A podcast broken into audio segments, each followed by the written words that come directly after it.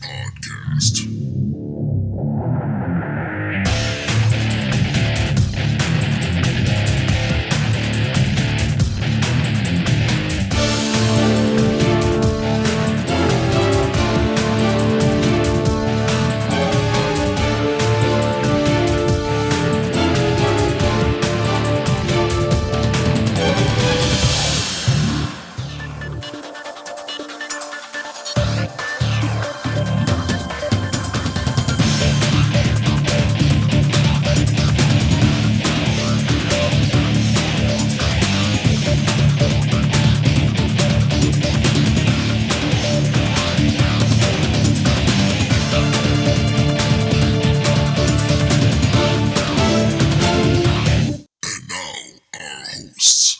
Bruce.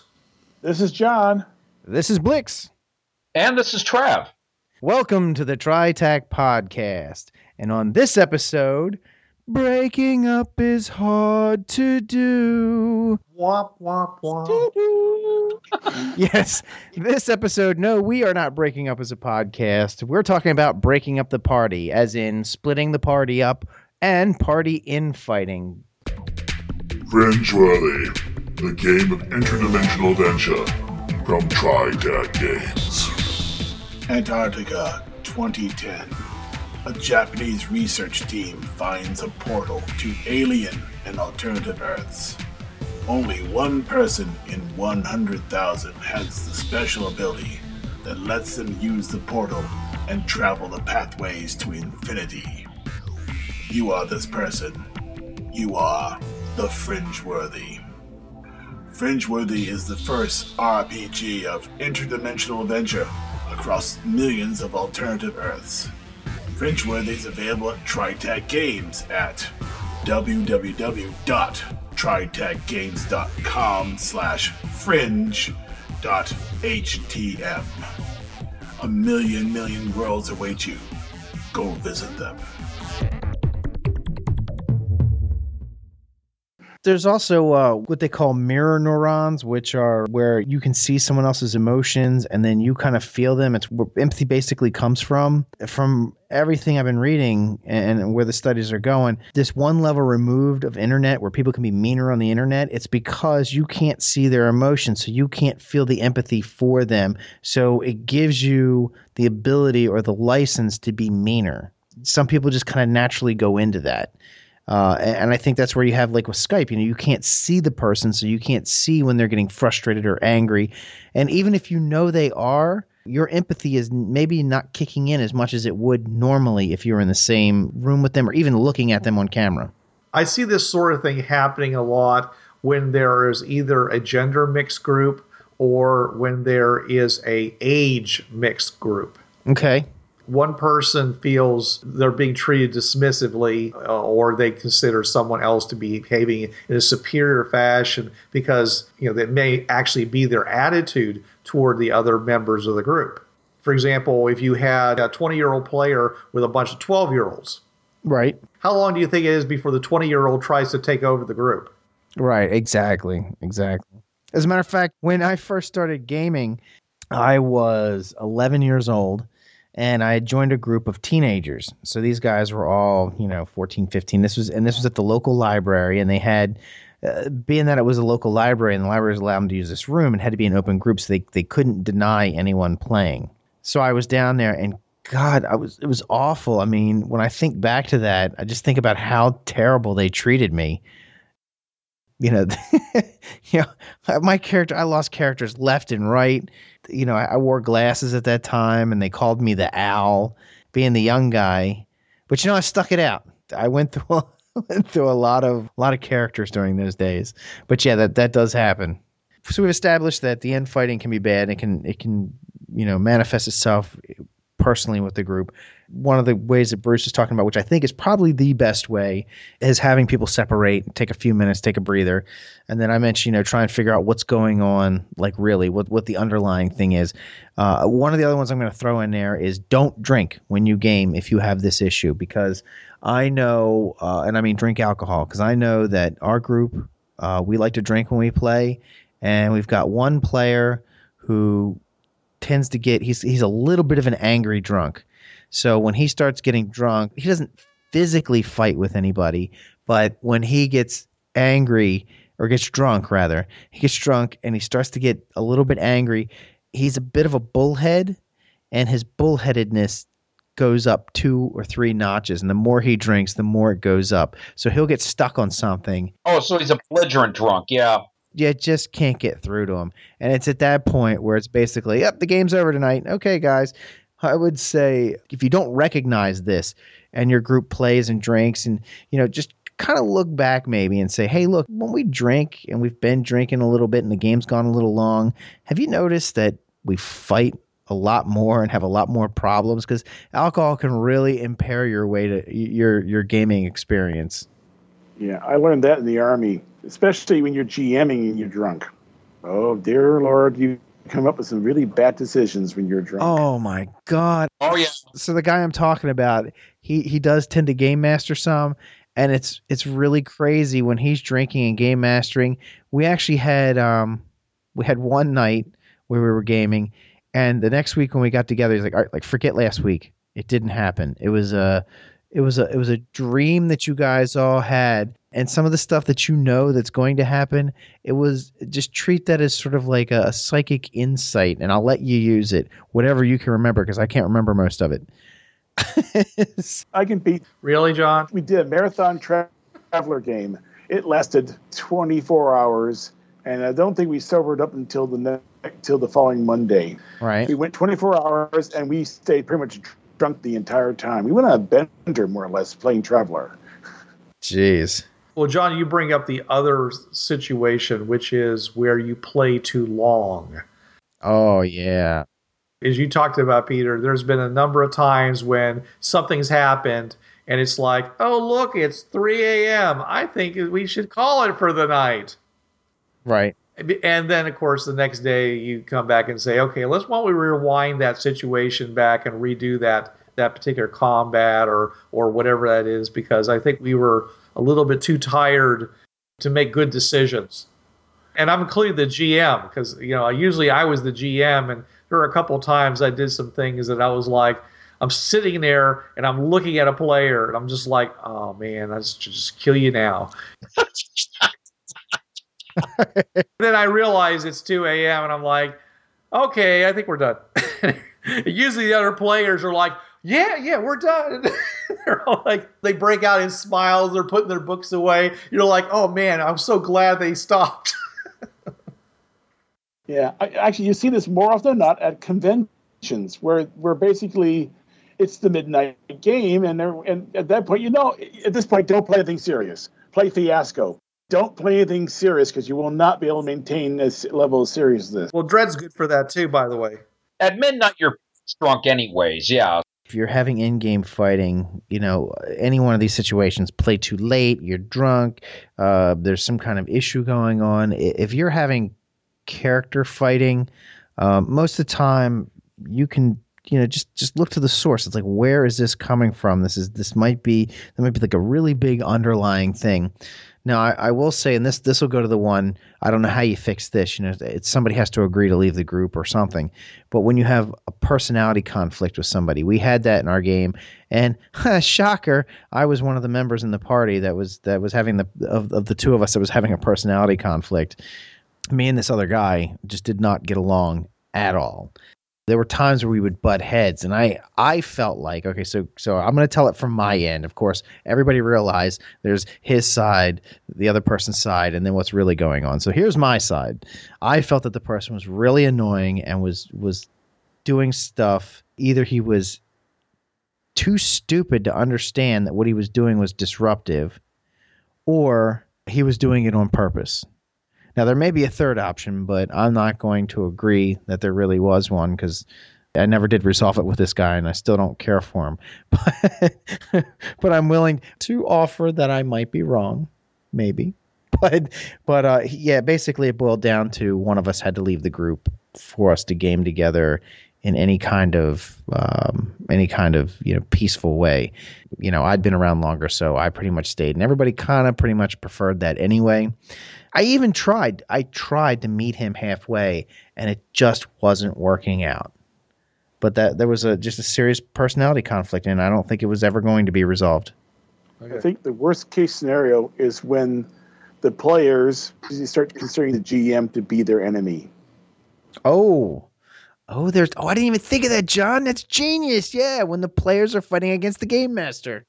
It happened to me. I was running a Traveller game. End up in a situation where I was looking at things and going a certain way, and the players basically wanted to munchkin Traveller. The streams got crossed, and yeah, the game pretty much broke up and we ended. But yeah, it was toward the end there. It was like, why am I doing this? I'm not having fun anymore. I'm not having fun running games. I'm not having fun playing in their games. I don't play this, this way.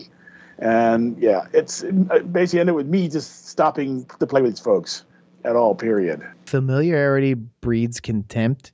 There are times when you've been gaming with the same group too intensely too long, you wind up finding contempt for one another. Uh, just just the same way any you know couple or any group of people that spend too much time together, they they just they start to uh, get on each other's nerves. If you and your significant other are in the same gaming group and you're having a fight, don't go to the game. Oh, right. Yeah. There won't be any bleed over. We can just act like normal, can't we, honey? Oh, yes. Sure. I hate to say this. If you had a really bad day at the office or your job really just sucked that day, you're going to take it out on the GM or the other players when you go to the game. Well, unless you're real upfront about it. I mean, I, I know that there are some times when people come in and they'll say, just let me kill something. Yeah. Yep. If the GM hears this, they know what's going on, then if it's possible, they can give them what they want. they, they can do a different part of the scenario, they can run a different game, they can do something. But if you're in the middle of a of a high stakes negotiation and, and half the people in the group had bad days at work and they just want to kill something, it's probably not going to work out, and the other players are going to get real mad at that. It's the time you say we're not going to play at this game today. We're going to do a little break game and we're going to play this game, and you bring out the hack and smash game. You know, as long as everybody's on board with that. Otherwise, you'll have resentment from the other players because they came to play the game that they came to play. Well, John, it, it's better than if you're having stressed out games and, and the players are all stressed from their job. You don't want to spring on them your game idea that you wanted to do. My pony Fringeworthy is magic. Yeah, that, that might be bad. That was something we discussed pre-show, folks. Just Having said My Little Pony Fringeworthy is magic, you know the bronies are like, yeah. and then you realize just how many are in your group. You're like, oh, but no. Um, if your players have a bad day and they say, "Oh, I just want to kill something," you do realize there are certain GMs that look and just with a grin on their face and go, "Challenge accepted," and the players all go. I know I'm guilty of that. Yes, you want to kill something? You want to have an enemy to fight? Like Eric would say, okay, you know. All right, so I, th- I think you know we're pretty much hitting this pretty good, and I, and I don't think there's a ton more to to to expand on this that isn't like you know duh. But if you guys are ready, I'd like to to start talking about how it can be cool, how, how player player versus player can be kind of cool, or player infighting can be cool. Uh, Be my guest. You mean character infighting? I'm sorry, I'm sorry, c- character infighting. Sorry, character infighting. oh, that, yeah, yeah. You can have fun with that. Player, uh, there's no upside. Yeah, there's you're right. You're right. There's no upside to that. All right, so so character infighting. So uh, you you know you can have the, the friendly rivalry. So that's where the the two characters they feel a competition between them. Now this can be a jovial thing or it can be a genuine. I hate him. I've got to beat him at everything. But it's not like you know it's not like they'll shoot each other. I mean, unless they're like cyborgs and they can shoot each other and get away with it. You know, um, but but you know, you have like with like maybe you have two magic users in the party, and and they're both trying to show off, you know, who's the better wizard, and they're trying to show each other up. That can lead to hilarity, especially if they're playing pranks on each other and stuff. Or especially if they're from different schools of magic. Ah, you're into fire magic. Oh, isn't that wonderful? Like How quaint. Oh, character in fighting? Oh, I have a good story for that. Okay, go ahead. Okay. It was me and my now former roommate, my buddy. He was playing, if you're familiar with the D&D classes, a human warblade from the Tome of Battle. I'm playing a warforged artificer. We're chasing after a wizard. And he's throwing fireballs in this like two-story longhouse type building. Jerry decides to, okay, I'm going to cut the support beam, the center one. Guess what two characters didn't make their reflex save to get out of the falling building? So I'm there. My my character is laying where Jerry's character is. I turn my head. I'm looking at his feet, and we're just. I'm like, okay, breather, which is for Warforged from Eberron, a derogatory term meaning organics. Breather, as long as I live, I'm going to find a way to get you for this. And his character is looking at mine and says, Yeah, but the wizard's not throwing fireballs anymore. I'm going to find a way to turn you into a newt. Yeah, but I'm not, he's not throwing fireballs at us. The characters were, had a rivalry for the rest of the campaign. Me and Jerry are looking across my gaming table just grinning. And that's just the rapport that he and I have. I've known him now for 26 years. I went to college with the guy and just everybody's looking at us. They're going, most players would be livid at each other. You two are grinning like Cheshire cats. It's because we knew that it was a character infighting, and we just the characters they worked together. That was about it. You couldn't even call them friends. They just happened to work for the same boss. But that that's my perfect example of character infighting. How the players have fun with it, but the characters themselves just it can go on for the rest of the game. That one incident where they're constantly nitpicking at each other for the rest of the excuse me the campaign. If you can't do things like that, it usually would be a problem with the player that they can't separate that. But yeah, as far as it, it being entertaining, because even after a while, the players in character are looking at the two and going, "Oh, shut up already!" You know, let it go. He had to do it. He had no choice. Shut up.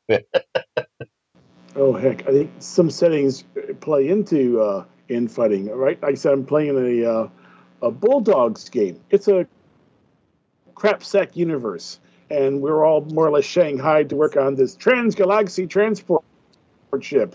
Um, well, my character isn't because he came with the ship. He's a, a, a, droid, but the rest of the characters are all were more or less shanghaied. So there's none of that standard.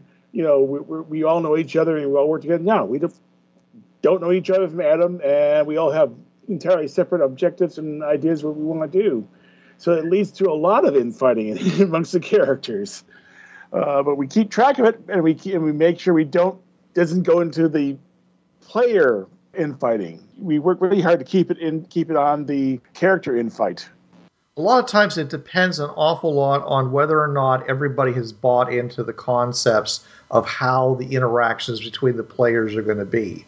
Uh, if you're uh, playing a D&D game and you are expecting to play heroic high fantasy and everybody else is playing a, a gritty back alley type group, you're not going to be very happy because people aren't going to be reacting the way you want them to react, or they're not going to have the goals that you want them to have so that I think that's those kind of expectations are part of it. But another thing is, and if I may borrow the rules of improvisation, there are two major rules of improvisation. One is always say yes. When another player says, My character is going to go do this, you want to say yes. The player should support the player, even if the character doesn't necessarily support the other character. And the second thing is to always follow yes with an and. In other words, add to the story. You don't want to hang the other player and the other character out to dry. That character wants to go do something.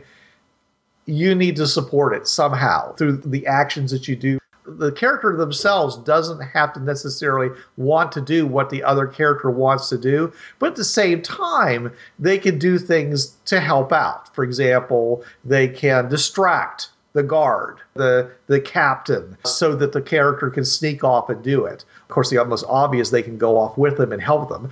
But you can add elements to the story, especially if the GM allows you to add elements to the story to make it interesting for you while still supporting what the other person wants to do. So while you're off there doing this, I'm going to be over here doing this it creates a meta goal that both are actually supporting each other, yet at the same time, the specific goals that each are going after may have nothing to do with each other. It takes some creativity to do that, and if the players expect to have to do that, then it works out a lot better. Sometimes your game system can help you. Uh, currently, I'm playing in a Burning Wheels game, and we knew there's going to be a big conflict between two of the characters. So the GM sat down and said, "Okay, we're going to set up the conflict. We're going to make use the rules in the game to sell the conflict." Uh, everyone happy with that? And we said, "Yep." And we basically used the duel wits uh, system in Burning Wheel to resolve the conflict.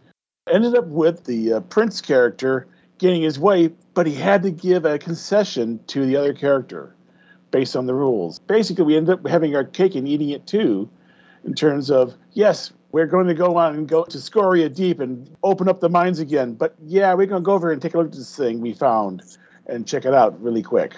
So we basically got to do both, uh, but we were under time constraints for the uh, checking out the interesting thing we found. It allowed the players to get what they wanted. It allowed us to have a pretty pretty fun uh, adventure that get, because of that. We had an instance where we had character infighting it was it was kind of interesting. This was years ago. This is back during a cyberpunk campaign. Cyberpunk, go figure, right? Crapsack world. Me and this other character, my friend Zach. One night I wasn't there at the game. His character did something to my character, and uh, he felt justified in it because his character had this, you know, he had he had this whole like idealism. You know, his character felt that my character was doing something, you know, that he shouldn't be doing, so he took care of things. My character found out was really PO'd about the whole thing, but he didn't know who had who had done it. And then at some point it slipped, and he found out. But the other guy's character, I'll just say names. So so Zach, it was me and Zach. So Zach's character or my character found out that Zach's character was the one that caused this to happen. However, Zach's character didn't know that I found out, so he didn't know that I knew that, you know, blah, blah, blah. My character exacted his revenge on his character and basically did the same thing to him that he had done to mine. It was really crazy the way we set this up. Matter of fact, I don't even remember how this worked out. But basically, I met with the game master and I went through the whole scenario and he played the adventure out for me there were times where I was just like, okay, if this happens, this is what I'm going to do. If this happens, this is what I'm going to do. So I figured Zach's character, because I was doing it while Zach's character was still around, though. So in the next game session, we got together, and I got to watch this stuff unfold onto Zach's character, and he had no idea that my character was behind it all. And it was crazy. It was insane. And this is how you can tell you've been playing with somebody for a long time and you know somebody very well. I predicted almost every single thing that he was going to do and and laid it out almost perfectly. And it was it was awesome because I got to watch him. He, he the the Zach really got off and he was standing up and he's just like, "What? Who's doing this to me?" Right? And he's just like, "Oh my god, I can't believe this." It was a couple weeks later that he found out that it was me, like in real life. Like Zach found out that I did that, and we laughed about it because it was awesome. It was one of the one of the best adventures we had ever had was because of that. That was character infighting, but it worked out and it, it really turned out to be a lot of fun. As you may tell, there's a lot of depth to this. I could tell the story. It'd take me an hour to tell the whole thing. Oh yeah, backstory, of course, yeah. If you do it right and you guys are good friends and you understand that, you know, it's for the love of the game, you can do something where the characters screw each other over, but it doesn't hurt your gaming group. Oh no, I think what it is is that when you have the character infighting, the best way for it to happen is if the players involved have known each other. And sometimes it has to be 10 plus years because you have that rapport. It's like a jazz rip. You know how to play off each other. And that particular little fight, it's a gestalt. It's better than the sum of the parts. It becomes something in and of itself where like in my group, we've had that, and we've had running stories now for 25 years about certain events that have taken place in like old champions games. So it's good that you have the rapport to do that where you can play off each other and you know, okay, we know where to go, we know our no go zones, and just roll with it. We both know instinctively certain things we don't do where this will no longer be civil and fun. And that that's just players gauging each other due to years of knowing. Or like a game master and a player doing it. Probably not going to work out if you've been playing this character for a while and your character has been working towards something in particular like you you know your character has been working very hard on something and then another player comes in and does something to completely destroy all that probably not a good idea no probably not going to be able to get around that because now the player's like, dude, I have spent the last six months playing this game trying to set this thing up. You knew I was doing that. Basically, just derailed all my efforts for the last six months. Probably not going to be able to get around that. That leads to player infighting then. Yeah, there could be a lot of motives. I mean, usually selfish or malicious. In that case, then the GM needs to step in. Now, if the GM didn't see that coming, if literally this player who did this told no one and just pulls it out of the aether, that's when the GM has to step in in that aforementioned break. Okay, smoke break, potty break, corner store break, and then you point to the person who who screwed things up and is like, you and I need to have a talk.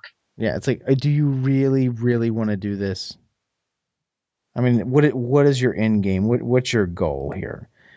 Yeah, you know what this is going to lead to. You know they are not going to be okay with this, and you're going to derail everything for everybody by taking this next action. And also, I'm sure that this player that did, you know, six months of work, everybody knew you can't hide six months of work in a game. I mean, at least the game master would have to know. And just, you can't hide that. So you know that it, it's going to come down to that where the game master is just like, okay, we had we've been talking about this plot line for months, and you threw a monkey wrench in with one sentence. The only thing I can think of where it would be kind of okay. God, this is where you, you have to really put your your game mastering chops, you know, uh, to the test, and that's where what if one player is doing something that he knows is going to lead to this. It's like, then what do you do? I mean, it's like if you do this, you know the other players are not going to be happy with it. It's you know, you, you, now you're going the other direction. It's like, um, don't be surprised if they don't try to destroy this thing that you've spent all this time trying to set up.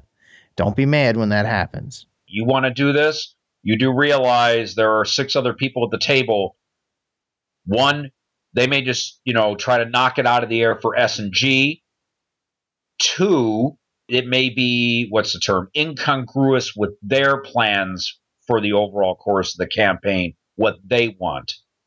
So either it could be, excuse me, either short term on a malice or long term due to uh, conflict of interest. That's something else the game master has to look into. Let's break it down and make it nice and easy to nice and easy to understand let's say you're playing a campaign and you have a character who is a knight and he serves the king and he has made it very clear that he is loyal to the king. And another player decides he's presented with an opportunity to betray the king for for money or for whatever. If you do this, you know that this other character is you you two are going to come to blows. I don't know. If he's given the opportunity, that's the GM screwing over the player then yeah, the GM is giving him that opportunity, but that's where you have to decide what's best for the group. This goes all the way back to character generation when you're making your characters up. One of the things that, that I've had discussions with with the players, you know, players I game with, is that sometimes you have to make an excuse in that character's personality to do things that are better for the group. Don't make up a character that has certain personality traits and then you are bound to those personality traits. And it's like, oh, my hands are tied. I can't help what my character does. That's what he would do, so he's going to do it and screw everybody over. Sorry, that's the character I made. That's irresponsible. what you need to do as a player, if you're going to do something that's going to screw up things for everybody, find an excuse within that character. Hey, maybe this is his moment of redemption, or this is my opportunity to do something different with this character, and then maybe take him in a different direction. Don't do that stupid excuse where it's like, ah, I have no control. I made the character, and this is the way I made him. You know, that's an excuse. So, John, like like what you're saying, if the game master presents him with this opportunity, hey, maybe this is an opportunity to test his loyalty. It wasn't an opportunity for him to get money. Maybe it's an opportunity for him to go, you know what? I really need to re-examine my priorities in life. I've got this character, this other guy I'm traveling with in my party, and he's a good buddy of mine. You know, maybe this is an opportunity for us to grow and bond closer. Oh, great! Your character is having a midlife crisis. well, it could be. I mean, you know, but it depends on how much you get into doing your characters. Yeah, I can see it now. You're a D&D player. Yeah, I go out and venturing. I go home. The wife is there. I got the two kids. You know, I bring home wealth every so often to feed them, but you know, just it's I, it's time to re-examine my life. It's time to go the the young princess and shack up somewhere. You know, just just become a murder hobo. You know, just kill people, loot your stuff, and go on to the next place. Right concrete example would be the Dread Pirate Roberts deciding not to kill the six fingered man when he had a chance because he knows Inigo Montoya wants to kill him himself from Princess Bride, for those who think it's a reference. That would make for a real short story that uh, Peter Falk was reading to Fred Savage, too. When you're creating characters, don't create characters at home. Do it at the table and talk amongst yourselves. Yes, you're going to spend one session making characters, but at least you can make characters that will work together instead of making characters at home and bringing them in and saying, "Oh, well, it's a good idea." It never is. They they give me the character idea, and because I have so many house rules, I'll just create the character, and I may have to do a rewrite or two because oh, well, I meant this. Okay, fine, get out the eraser. Pee me an ocean. Do not leave anything out. Tell me everything about this character, and yes, I want to know favorite color, shoe size, and favorite breakfast. Just give it to me, and I'll spend an hour with them on the phone, or you know, two hours talking to them I make the characters and I'll sit there and tell them, okay, so far we have this, this, this, this, and this. Do you want to have a character that has similar things as character A, or do you want to try to fill a niche?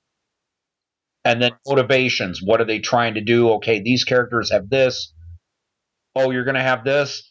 Uh, okay, we have a problem. Yeah, I guess what we're talking about here, this this is the part of the preventing infighting because now what we're doing is, I mean, we're going all the way back to to character construction, the core character construction, and, and we're avoiding the infighting before it even begins. Oh yeah, the best way to take care of a problem is stop it before it starts. Again, take it back to the to the back to the basics, the D and D, you know, uh, basics. You know, we're not going to allow there to be a lawful good character and a neutral evil character in the same party. You can allow that if you want to, but you are setting yourself up for that for what we're talking about. It's going to happen to you. You can't have the paladin in the same on the same party as the assassin. Yeah. Right, exactly. Assassins and paladins. I have a campus like that where I have two neutral good, a chaotic good, two lawful neutral, a lawful evil, and a neutral evil. They were all kidnapped. It, it, it's my Farscape meets Eberron campaign, Space Chase. And I wanted different alignments because I wanted the role playing. That was the campaign where all of a sudden a fight broke out among the people. Some people were diving, some people. It's because I wanted that role playing, and I knew that the players they're all experienced enough to where I knew that they could pull it off without dragging the group down. How long did it take? A lot longer than I thought, actually, because one of them is a Drow druid. So you know how Drow, and no, this is not racial profiling. You know how all Drow are. It's how culture is. they mastermind, they manipulate, and they have their own machinations and their what did Robert Downey Jr. say? Their secrets have secrets. And so the player Tommy is sitting there playing this Drow Druid, and then finally my NPC, the rigid type of peacekeeper soldier, male Aeryn Sun type character, said something that just set Tommy's character off. I pull out my gun and I just looked at the group, looked at Tommy, and I said, roll initiative. And they're looking at me and Tommy like, you two idiots are going to do this now. I'm like, yeah, we might as well get it out of our system. So we did it. But I was expecting player, or not player conflict, um, character conflict because I wanted, I said, Uh, anything except chaotic evil. You set that up, and then you got what you you got what you wanted. Well, yeah, yeah, I didn't get what I deserved because we still have common goals. Everybody's been kidnapped, so their main goal is to get home. That's why this is like Farscape meets Eberron. You know, all the characters are thrown together. They all have their separate agendas. Their one goal is that they are escaped prisoners. All these guys woke up out of cryostasis in a, well, sort of crash landed ship, so they had to learn to work together despite their vast differences. And I mean, they're from different cultures, uh, game worlds, uh, different alignments. So I mean, it's a wide range of personality conflicts that are going to go on in this campaign, and I meant it to do that. And they're all experienced enough to know not to let it get to where the players.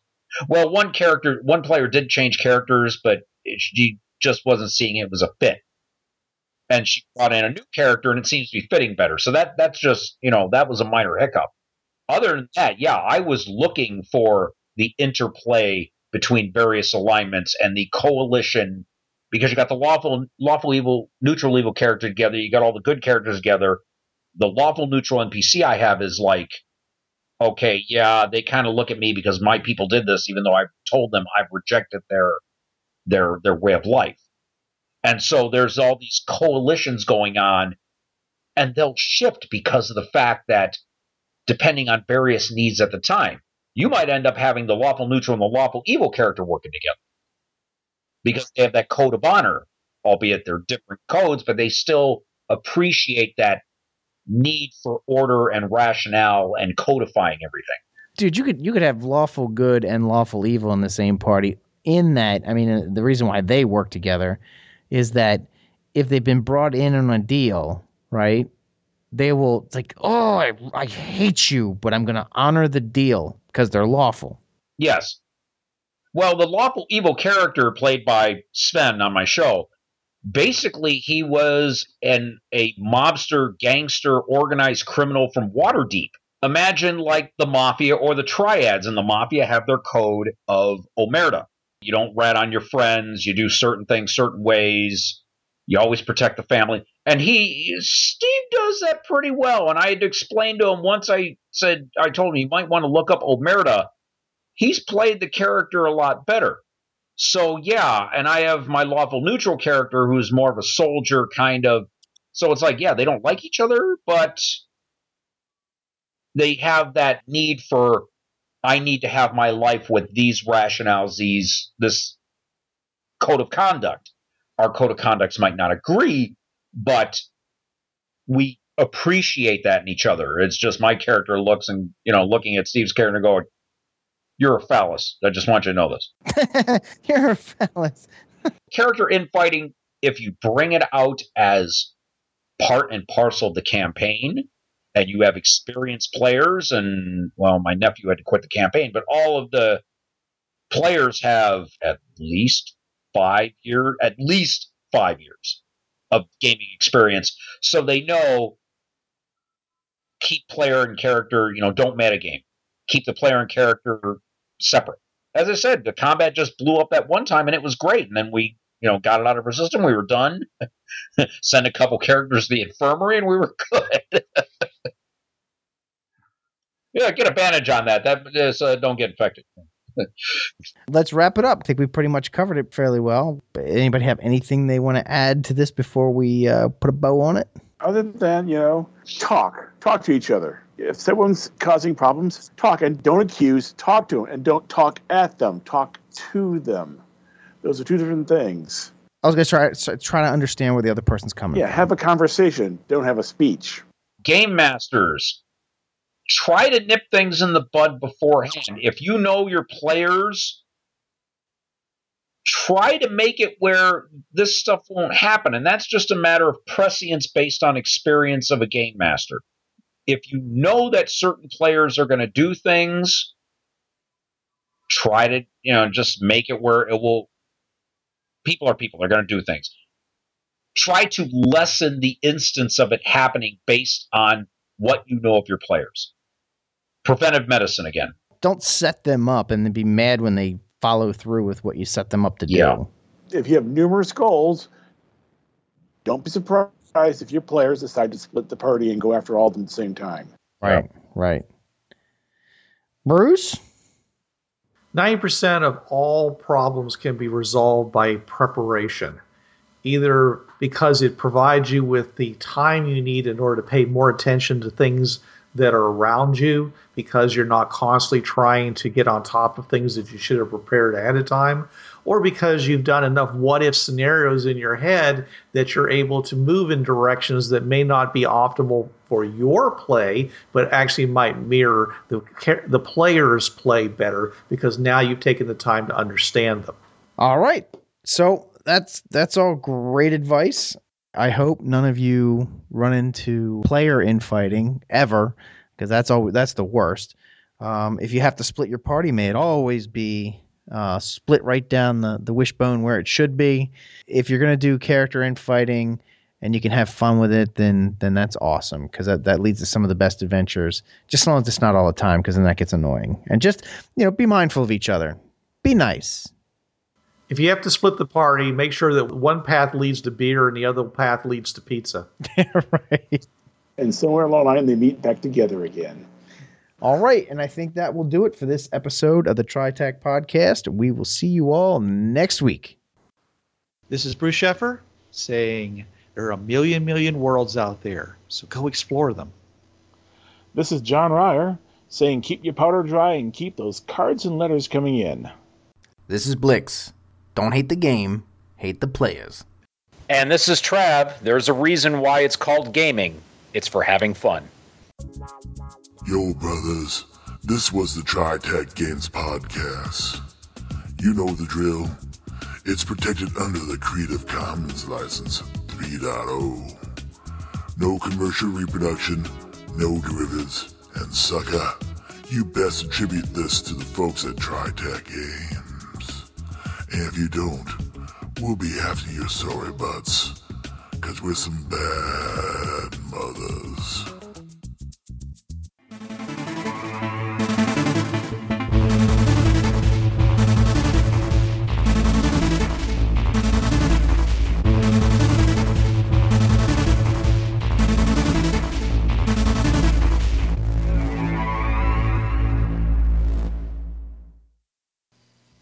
Hi, this is Trav of the Travcast, hour three of Blind Wolf's Rubber Room Association on DementiaRadio.org, Tuesdays, 8 to 9 p.m. Eastern.